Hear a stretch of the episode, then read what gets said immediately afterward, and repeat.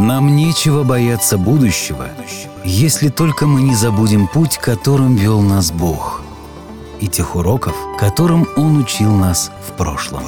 Смело смотри в будущее, вспоминая уроки прошлого вместе с нами. Добро пожаловать на подкаст «История адвентистов седьмого дня». Эпизод номер 41. Джон Келлок, часть первая годы 1901-1903. В прошлом эпизоде нашего подкаста мы говорили об успехах и неудачах адвентистской церкви начала XX века. С одной стороны, невероятный рост адвентистского движения по всему миру, а с другой стороны, проблемы с Келлогом и Джонсом, дезорганизация в церковном управлении, долги, низкий духовный уровень в Батл-Крике, а тут еще и пожар. Да, пожар. Пожар уничтожил санаторий издания издательства Review and Herald в Батл-Крике. Некоторые из этих проблем были частью естественных осложнений, связанных с ростом организации, но случалось и такое, что церковь сама была виновницей своих проблем. 26 ноября 1905 года. Воскресенье. Этот день в прекрасной калифорнийской долине Напа выдался ясным и солнечным. И так как обычно воскресное утро у адвентистов ничем не заняты, Эллен Уайт решила выехать на прогулку.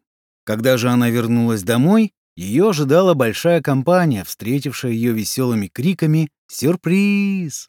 Эллен Уайт совершенно забыла о своем дне рождения. Ну да ладно, посмотрим, будете ли вы помнить свой 78-летний юбилей. Я был бы рад сообщить вам, что они спели ей «Happy Birthday to You» Но эту песню к тому времени еще не написали. Кстати, традиции праздничного торта тоже не было.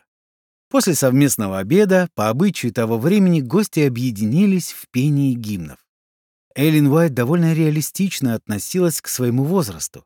Ведь когда она родилась, средняя продолжительность жизни составляла около 37 лет. Она более чем превзошла средние показатели и с благодарностью принимала каждый день своей жизни. Вот что она сказала собравшимся гостям. «Я не знаю, буду ли я иметь возможность праздновать с вами свой следующий день рождения. Я не цепляюсь за жизнь, но она мне и не в тягость. Я готова принять столько, сколько Господь мне отмерит. Одного я прошу у Него, чтобы до тех пор, пока я дышу, мои умственные способности не притупились и я очень благодарна Господу, что мое сознание остается до сих пор ясным. В свой день рождения Эллен Уайт не беспокоилась о своей смерти, она беспокоилась о состоянии Адвентистской церкви. В своей юбилейной речи она упомянула еще одну любопытную деталь. «Мне очень хочется, чтобы никакие раздоры или неверия не вызывали у меня ни единой мысли о возмездии тем, кто противится моему служению. Вряд ли вы стали бы говорить о чем-то подобном, если бы вас не одолевало множество разочарований. Некоторым нашим слушателям может показаться, что церковь погрязла в непрекращающихся раздорах. Однако не стоит забывать, что наш рассказ о руководителях движения, а руководители обычно имеют дело с проблемами, о которых остальные члены церкви даже не догадываются. Среди нас бытует представление, что в хороших церквях, как и в хороших браках, проблем просто не существует. Мы считаем, что проблемы — это признак чего-то неправильного. Но люди смотрят на мир по-разному, а потому важно не отсутствие проблем, а способность их решать. В любом случае, любопытно то, что Эллен Уайт в своей речи выражает наибольшую обеспокоенность своим внутренним состоянием. Она переживает о том, чтобы существующие конфликты не ожесточили ее и не вызвали в ней желание мстить. Эллен была очень самокритична и хорошо понимала, что подобные чувства могут легко спрятаться под маской справедливости и разрушить ее служение. Итак, в свои 78 лет Эллен Уайт готовилась к последнему крупному конфликту, с которым ей предстояло встретиться. Что ж, с днем рождения, дорогая Эллен Уайт! Наступление XX века сопровождалось неким замешательством в американском обществе. Некоторые американцы праздновали наступление нового века 1 января 1900 года, а другие настаивали на том, что новый век наступит только в 1901 году. Как обычно, существовало много разглагольствований на тему, что принесет 20 век. Один за одним печатались скучные и банальные сообщения, где и как встречали Новый год. Кажется, что веселее всего Новый год встретили в Ричмонде, штат Вирджиния. Вот что об этом написала местная газета.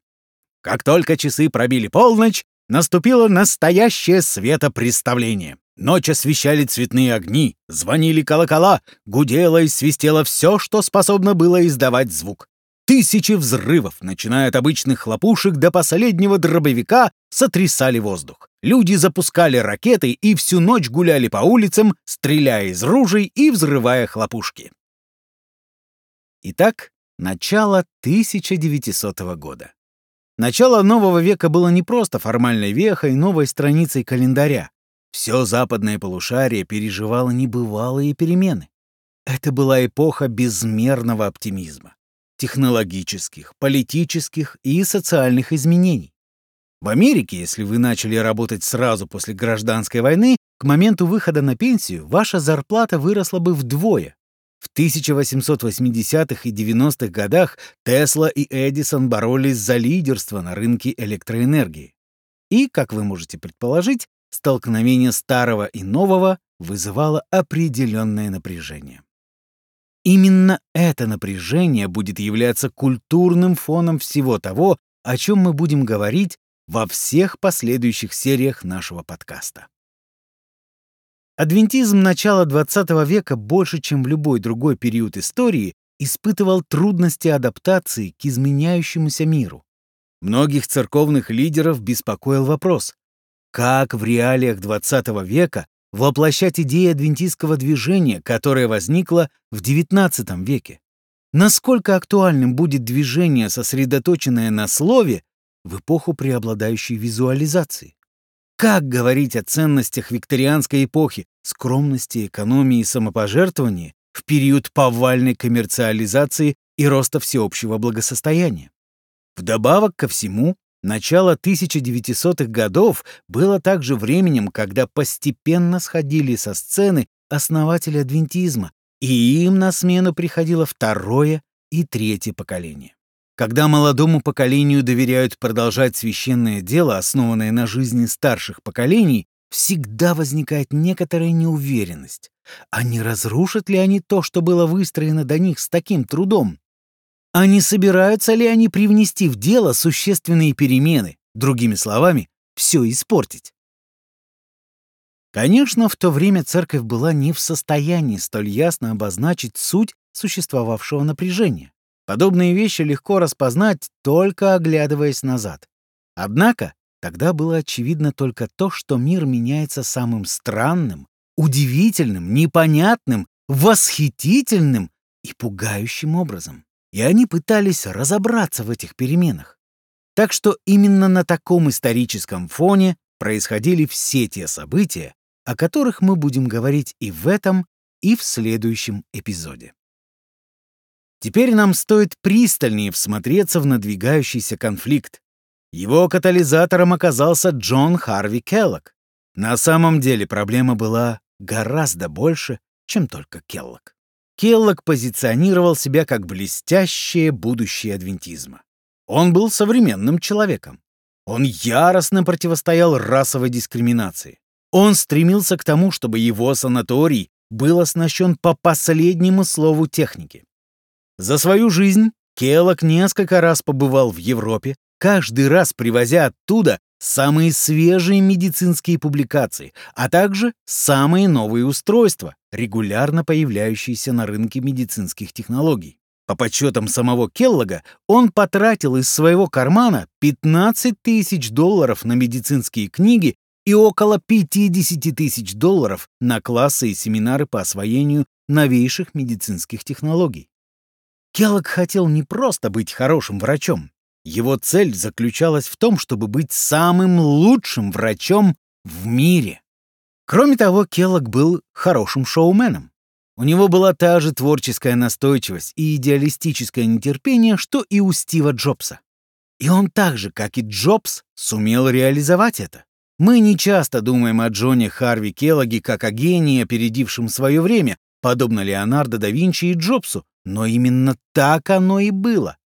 Он предпринимал взвешенные риски, он игнорировал условности, он обладал неуемным любопытством, он был притягательной личностью, которая постоянно подталкивала людей к новым вершинам, и у него была властная воля, стандартные черты гения, опередившего время, но никто не знал, что с ним делать. Если бы Келлог жил в наше время, то половина звезд Голливуда были бы его пациентами. На каждом углу продавались бы его бестселлеры. Между прочим, его книги даже в то время расходились миллионными тиражами.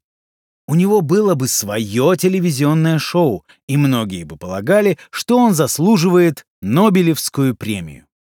За какие-то 10 лет Джон Харви Келлог помог организовать 30 санаториев от Мексики до Европы и от Австралии до Южной Америки. Он был невероятно щедрым. Для процветания этих учреждений он жертвовал суммы, превышающие его собственный доход. Кроме того, он открывал вегетарианские рестораны и фабрики по производству здорового питания. Десятки тысяч долларов шли на помощь бедным в Чикаго. Он распространял там ваучеры для бесплатного питания. Когда бездомные обращались за помощью, они могли вместо наличных получить ваучер, который обеспечивал им еду, ночлег и душ. Ведь многие не без оснований боялись, что наличные деньги могут быть потрачены на сигареты и алкоголь. Всего за один год медицинская миссия Келлога в Чикаго распространила 600 тысяч подобных ваучеров. Помимо этого, они обеспечили доступ к бесплатной бане, услугам прачечной и ночлегу для 400 человек. Единственное, что сдерживало мечты Келлога, это нехватка денег. Ему надо было все больше и больше денег. Но вовсе не для собственного обогащения, а для того, чтобы осуществить свою неуемную и неугомонную мечту — принести исцеление этому миру. Джона Харви и, конечно же, его брата Вилли Келлога знают прежде всего как изобретателей кукурузных хлопьев для завтрака. В те времена для приготовления завтрака людям приходилось разжигать дровами печь, чтобы поджарить картошку и несколько яиц. Поэтому появление упакованного в коробку завтрака оказалось настоящим чудом. Такой завтрак был здоровее, дешевле и быстрее тех, которые традиционно ели американцы. Келлог был самым известным адвентистом во всем мире. Ричард Шварц назвал его общественным сознанием адвентизма своего времени. Он был воплощением уважаемого, популярного и социально справедливого адвентизма. Подобный образ был довольно привлекательным. Для движения, которое всегда в меньшинстве, всегда неправильно истолковывается и считается непопулярным, Келлог стал своего рода вторым Константином. Он был воплощением адвентизма, который больше не являлся надоедливым младшим братом протестантизма. Оказывается, адвентизм может быть уважаемым, Адвентизм может быть желанным и даже привлекательным. И все эти качества олицетворял собою Джон Харви Келлог. Конечно же, стремление Келлога к модернизации наткнулось на более осторожный и консервативный подход церковных руководителей. Столкновение было неизбежно. И вот как Келлог предпочитал видеть эту ситуацию. Старые церковные руководители стоят поперек на пути прогресса. Не похоже ли это на повторение старой истории 1888 года? Разве не была в то время Эллен Уайт на стороне прогрессивных Джонса и Вагонера? Разве не восстала она тогда против консервативных лидеров? Именно так хотелось Келлогу видеть теперь и свою ситуацию. Однако, несмотря на все старания келлоговской пропаганды именно так представить суть происходящего, на этот раз все было по-другому. Эти события не являлись столкновением консервативных и прогрессивных сил. Если вникнуть в суть проблемы, то мы увидим другие причины. Во-первых, лечебная деятельность Келлога должна была быть вспомогательным служением, которое поддерживает миссию церкви. Но стало абсолютно очевидно, что эта деятельность разрослась до таких масштабов, что переросла церковную организацию и стала соперничать с ней. По большому счету, число сотрудников Келлога превышало численность сотрудников всей адвентистской деноминации. Такой перевес сил создает определенное напряжение до тех пор, пока мы не поймем, как разрешится данная ситуация. Вторым фактором противостояния было совершенно очевидное расхождение во взглядах на адвентизм между Келлогом и остальной церковью. Медицинская деятельность Келлога набирала обороты, и Келлог не скрывал, что готов воспользоваться данным преимуществом для достижения собственных целей. Это создавало самый опасный прецедент, с которым адвентистская церковь сталкивалась когда-либо до этого времени. Если бы Келлог победил в данном противостоянии, то он мог бы разделить церковь на две части. Конечно же, существовали и другие аспекты данного конфликта. Авторитарный стиль Келлога только подливал масло в огонь. Он практически не советовался с церковными руководителями относительно своих планов. Он часто сперва действовал, а уж потом спрашивал разрешения. Церковными руководителями Келлог воспринимался как сорвавшийся с тормозов локомотив. На данный момент им оставалось радоваться хотя бы тому, что он несется в нужном направлении. Келлог же считал, что церковное руководство не понимает его видения и гениальных задумок, и все, на что, по его мнению, они были способны, так это ставить ему палки в колеса, от чего он, естественно, не был в восторге. А еще хуже было то, что пасторы и другие церковные руководители, по мнению Келлога, позорили его тем, что их жизнь противоречила тем принципам здорового образа жизни, о которых он проповедовал. Как же так? Он тут в батл-крике рассказывает всем о здоровье, а тут на тебе, кто-то из пасторов и руководителей церкви не были вегетарианцами. Кто-то пил чай, кто-то пил кофе, одним словом, совершенно не прислушивались к вести о здоровье, и ему казалось, что они подрывают его авторитет и не сводят на нет все его старания. Он считал их лицемерами. И если Келлога можно было бы сравнить с паровозом, то его топливом были деньги. Много, очень много денег. А для этого ему как раз-таки и нужна была церковь. И тут мы подошли к главному вопросу. А что будет, если церковь не сможет более поддерживать Келлога столь нужными ему деньгами? Что он будет делать тогда? В то время, как церковь старалась найти возможность поддерживать служение по всему миру, она просто не могла себе позволить инвестировать огромные суммы в локомотив Келлога. Келлог это понимал, но все равно считал, что получает меньше, чем заслуживает. Поэтому для продвижения своих проектов он полагался на щедрые пожертвования как адвентистов, так и неадвентистов. Пожертвования от других деноминаций, естественно, беспокоили церковных руководителей. Потому что обычно финансовая поддержка тебя к чему-то обязывает. А в случае Келлога она обязывала его к более экуменическому направлению его деятельности. Руководители церкви не были в восторге и от того, что Келлог искал денег на свои проекты преимущественно среди членов адвентистских церквей. Ведь у членов церкви карманы не безразмерные, и каждый доллар, жертвуемый Келлогу, был тем долларом, которого лишались миссионеры, евангелисты, издательства и прочие церковные проекты. Келлогу казалось, что руководители церкви совершенно не заинтересованы в его успехе. Они были недовольны, когда он просил денег у них, потому что им самим их постоянно не хватало. Недовольны, когда он просил денег у членов церкви. Недовольны, когда он просил денег у христиан других конфессий. В конце концов, а что же мне остается делать, господа? Церковные лидеры тоже были не без греха. Иногда они позволяли себе больше, чем просто недовольство Келлогом. Когда, например, Келлог разработал находчивый план, согласно которому фермеры-адвентисты могли бы направлять прибыль с нескольких акров своего поля на служение Келлога, несколько местных конференций перенаправили эти деньги на цели, которые они посчитали более достойными. Это, конечно, не было справедливо.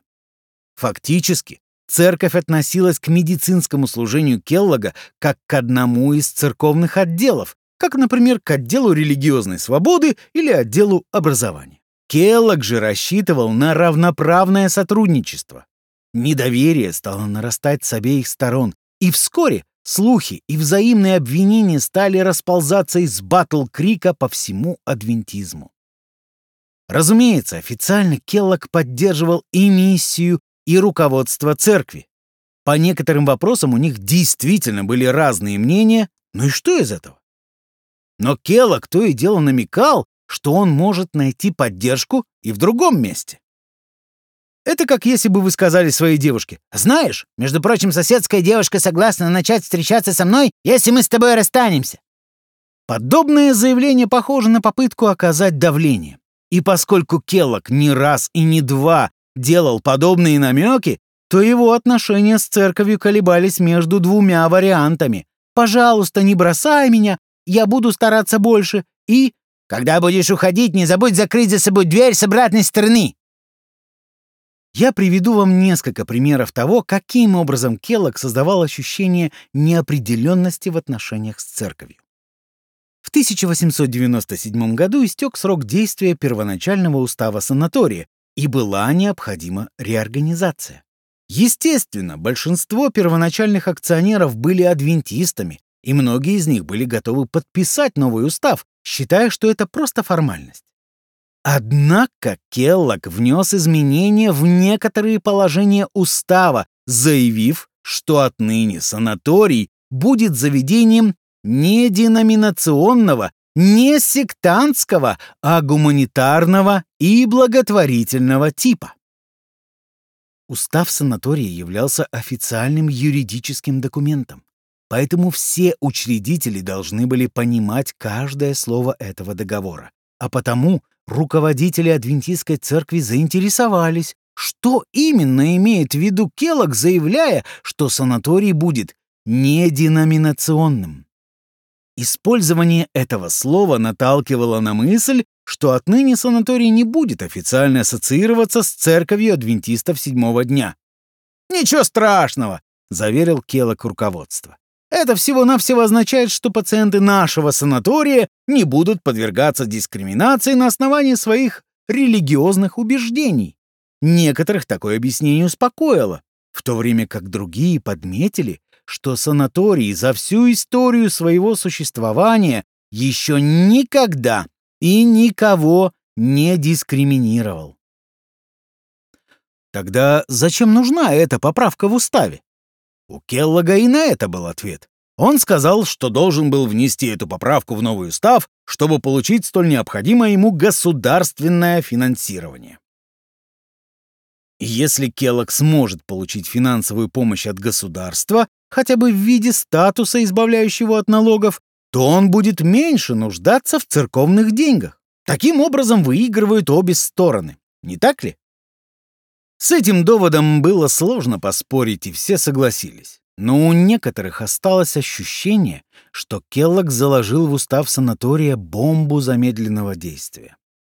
Я, конечно же, не юрист XIX века, но мне кажется, что ничего бы не изменилось, если бы Келлог прописал в уставе что-то типа Батл-Крикский санаторий является благотворительным учреждением церкви адвентистов седьмого дня, которое представляет целостное медицинское обслуживание всем людям, независимо от пола, религии, цвета волос и любимого фильма.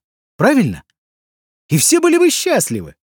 Однако Келлог продолжал делать и другие неоднозначные заявления. Однажды он заявил, что санаторий — это не место провозглашения отличительных доктрин Адвентистской церкви. Когда его спросили, что он имеет в виду, Келлок ответил, пожав плечами, что цель санатория не религиозное образование, а лечение пациентов. Он сказал, что санаторий — это просто внеденоминационная сторона той работы, которую адвентисты должны совершать в этом мире. Конечно, мы призваны проповедовать и учить Писанию, это сугубо адвентистская задача церковной организации, осуществляемая через школы и поместные общины. А санаторий имеет общую христианскую направленность — лечить больных и заботиться о бедных. Ведь сам Иисус тоже и учил, и лечил. Так что вы учите, а я буду лечить. Затем Келлок как-то раз в одном из интервью сказал репортеру, что санаторий не связан с церковью адвентистов седьмого дня как таковой. Когда его попросили разъяснить это высказывание, он опять лишь пожал плечами и ответил, что санаторий юридически не связан с деноминацией адвентистов седьмого дня. Конечно, большая часть учредителей санатория адвентисты, но сам санаторий, в общем-то, не является церковным заведением. Я думаю, вы поняли ситуацию. У Келлога всегда и на все были вполне убедительные ответы. Однако же при этом всегда оставалось ощущение, что что-то здесь нечисто, но вы не можете обозначить, что именно, и не можете ничего доказать. Такая динамика привела к тому, что в церкви назревали очень противоречивые отношения к личности Джона Харви Келлога. Довольно долго церковное руководство не знало, как воспринимать заявление Келлога. Эллен Уайт писала. С одной стороны, это верно, что Батл-Крикский санаторий не деноминационный, так как его пациентами являются представители всех сословий и вероисповеданий. Однако, если когда-либо и существовало заведение, предназначенное представлять нашу церковь в самом полном смысле этого слова, то это был именно этот санаторий. Как заведение адвентистов седьмого дня, он был создан для того, чтобы представлять разнообразные методы евангельского миссионерского служения, готовя таким образом людей к пришествию Христа. Чувствуется, что даже Эллен Уайт надо было прилагать усилия, чтобы разобраться с обтекаемыми заявлениями Келлога. Она признавала, что в чем-то он был прав, но в то же время в чем-то и не прав. Она говорила, что санаторий — это в полном смысле слова адвентистское заведение. И я уверен, что если бы это утверждение показали Келлогу, он бы с ним согласился. Да, это адвентистское учреждение в том смысле, что оно было основано и обслуживаемо адвентистами в соответствии с адвентистскими принципами. Так что даже Эллен Уайт затруднялась определить, был ли тут какой-то подвох. Безусловно, Эллен Уайт проявляла особую заинтересованность в Келлоге. Для нее он был как сын. Мягко поправив его в начале 1890-х, она подписала свое письмо словами «От человека, искренне заинтересованного в твоем благополучии». И она не лукавила. В 1899 году она отправила ему еще одно письмо со следующими словами. «Я люблю тебя и молюсь о тебе. Я верю, что Бог слышит мои молитвы о тебе, как если бы они исходили из сердца твоей родной матери».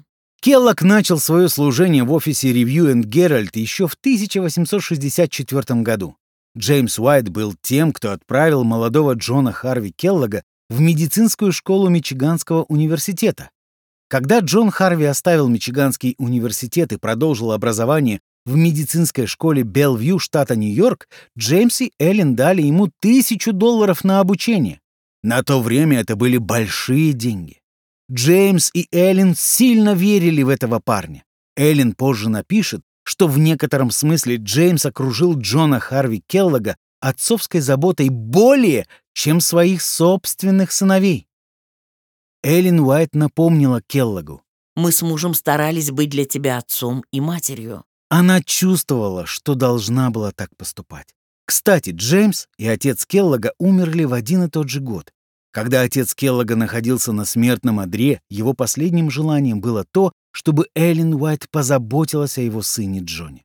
Так что Эллен и Келлога связывали особые отношения. И именно эта дружба делала данную ситуацию невероятно болезненной. Когда ситуация стала намного яснее, Эллен написала ему опять. Мое сердце глубоко опечалено из-за вас, доктор Келлок. Если бы я могла видеть вас на пути, ведущем вперед и вверх, я была бы более чем счастлива. Если бы вы были ребенком, я бы сказала, что вас избаловали лесть, тщеславие и завышенная самооценка. Вы извращаете смысл слов, превратно их истолковываете и заверяете в том, что не соответствует действительности. Вы развивали в себе способность манипулировать, пока не превратились в ненадежного человека. С какой болью и печалью смотрел на вас Господь. Изворотливые заявления Келлога и личные предостережения от Эллен Уайт длились годами. Между тем, Келлог и церковь искали способы взаимного сотрудничества. Вместе они спроектировали десятки санаториев по всему миру. Келлог щедро поддерживал работу Эдсона Уайта на юге, и, как мы уже говорили ранее, он помог Уилли Уайту при колледже Авандейл основать производство собственной здоровой пищи, которая со временем стала одним из самых популярных производителей продуктов питания в Австралии. Реальный прогресс на пути к примирению, казалось, произошел в 1901 году, когда Эллен Уайт, используя свое положение, подняла волновавшие Келлога вопросы на сессии Генеральной конференции. Именно тогда Келлог и его медико-миссионеры получили больше мест в исполнительном комитете. Келлога также включили в Совет по зарубежным миссиям, чтобы он был вовлечен в дела, касающиеся не только медицинского служения. На этой же сессии председателем исполнительного комитета был избран Артур Дэниелс. Дэниелс был первым лидером с сильным характером со времен Батлера в 1888 в период между этими двумя церковь старалась избирать более спокойных и неконфликтных руководителей, чтобы дать возможность старым ранам затянуться. Но по мере нарастания проблем возникла нужда в таком руководителе, как Дэниелс. Более того, Дэниелс оказался тем, кто помог церкви выбраться из долгов. Поначалу Келлог и Дэниелс сошлись очень даже неплохо. Дэниелс был готов признать, что церковь не всегда справедливо обходилась с Келлогом, и он вместе с Эллен Уайт поддерживал Келлога в его стремлении ввести больше своих медицинских сотрудников в состав исполнительного комитета Генеральной конференции. В свою очередь, Келлог был рад руководителю, обладавшему сильным характером и деловой смекалкой. Может быть, у них и получится работать вместе. Но Эллен Уайт предупредила Артура Дэниелса, чтобы тот был на чеку. Она отправила ему письмо с предостережениями о сладкоречии Келлога. «Не позволяйте ему очаровать вас своими высказываниями. Некоторые из них могут быть правдой, а некоторые не соответствовать действительности. Он может полагать, что все его утверждения истины, но вы не должны попадаться на его удочку и поощрять его верить в свою правоту. Я знаю, что он не находится в гармонии с Господом». Дэниелс вскоре и сам осознал, что, оказывая содействие Келлогу, церковь окажется в еще больших долгах, так как Келлогу постоянно нужны были деньги на развитие новых проектов. Во-вторых, Дэниелсу не очень нравилось то, что Келлог имел сильную поддержку со стороны членов исполнительного комитета Генеральной конференции. Келлог был проницательным и легко располагающим к себе политиком, и Дэниелс почувствовал, что ему предстоит борьба за власть с этим человеком. Ведь именно тот, кто сможет рассчитывать на преданную поддержку членов исполнительного комитета, и будет обладать властью. В конечном итоге катализатором надвигающегося кризиса стали деньги. Дэниелс считал, что как новоизбранный президент он обязан помочь церкви избавиться от ее двухмиллионного долга. Большая часть этого долга была результатом мечты Келлога открывать санатории везде, где только возможно. Дэниелс занял категоричную позицию. Он считал, что трудолюбивые члены церкви устали от церковных лидеров, влезающих по уши в долги, даже если это было сделано по уважительным причинам. Пожар в санатории 1902 года загнал Келлога в угол. Его программа восстановления санатория была очень дорогой и значительно превышала бюджет. Когда на церкви висел долг в 2 миллиона долларов, не представлялось никакой возможности дать Келлогу необходимое ему 700 тысяч. Тогда Келлог предложил продать облигации членам церкви. Это был отличный способ собрать деньги, но Эллен Уайт отвергла эту идею, пояснив, что это будут 700 тысяч долларов, которые члены церкви не смогут пожертвовать ни на какие другие нужды. Келлог был обескуражен и расстроен. Он устал от постоянной нервотрепки с церковью из-за денег. Он устал клянчить. Выпрашивание не было свойственно его характеру. Он устал от кучи служителей, которые не следили за своим здоровьем. Он устал от руководителей, не разделявших его видение. Церковь для Келлога превратилась из партнера в конкурента. Келлог создал свою империю здравоохранения, начав с небольшого здания в Батл-Крике. Он был одним из самых уважаемых врачей в мире. В его санатории стекались известные люди со всего мира. И тут какая-то небольшая группа христиан пытается загнать его в угол. Пытается перекрыть и иссушить его Евфрат?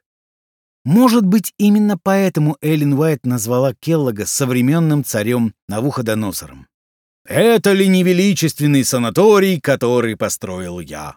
Последней надеждой Келлога для сбора средств, необходимых для финансирования его империи, был его писательский талант. Он действительно был довольно успешным писателем. Он видел, как Эллен Уайт помогла церковным школам расплатиться с долгами, пожертвовав им всю прибыль от своей книги «Наглядные уроки Христа». Конечно, успеху книги во многом способствовали каналы церковной рекламы и продажи среди членов церкви. Этот план оказался на удивление успешным. Келлок решил попробовать нечто подобное. Он напишет книгу, объясняющую его концепцию здоровья. Учитывая статус Келлога не только в церкви, но и в обществе, книга, скорее всего, будет продаваться намного лучше, чем все то, что до этого написала Эллен Уайт. И в самом деле, у Келлога везде были друзья. Молодые врачи выстраивались бы в очередь за его книгами от Германии до Австралии, как будто это был новый iPhone. Эта книга повысила бы престиж адвентистской вести о здоровье, но что еще лучше, принесла бы много денег для медицинского служения. Его первый тираж составит 400 тысяч экземпляров. Кстати, наглядные уроки Христа были изданы всего лишь 300-тысячным тиражом. Келлок легко справился бы с этим. Это было бы великолепно, мгновенный бестселлер. И все шло хорошо до тех пор, пока это сочинение Келлога не прочитали руководители церкви. Это была книга, которая чуть не разрушила церковь.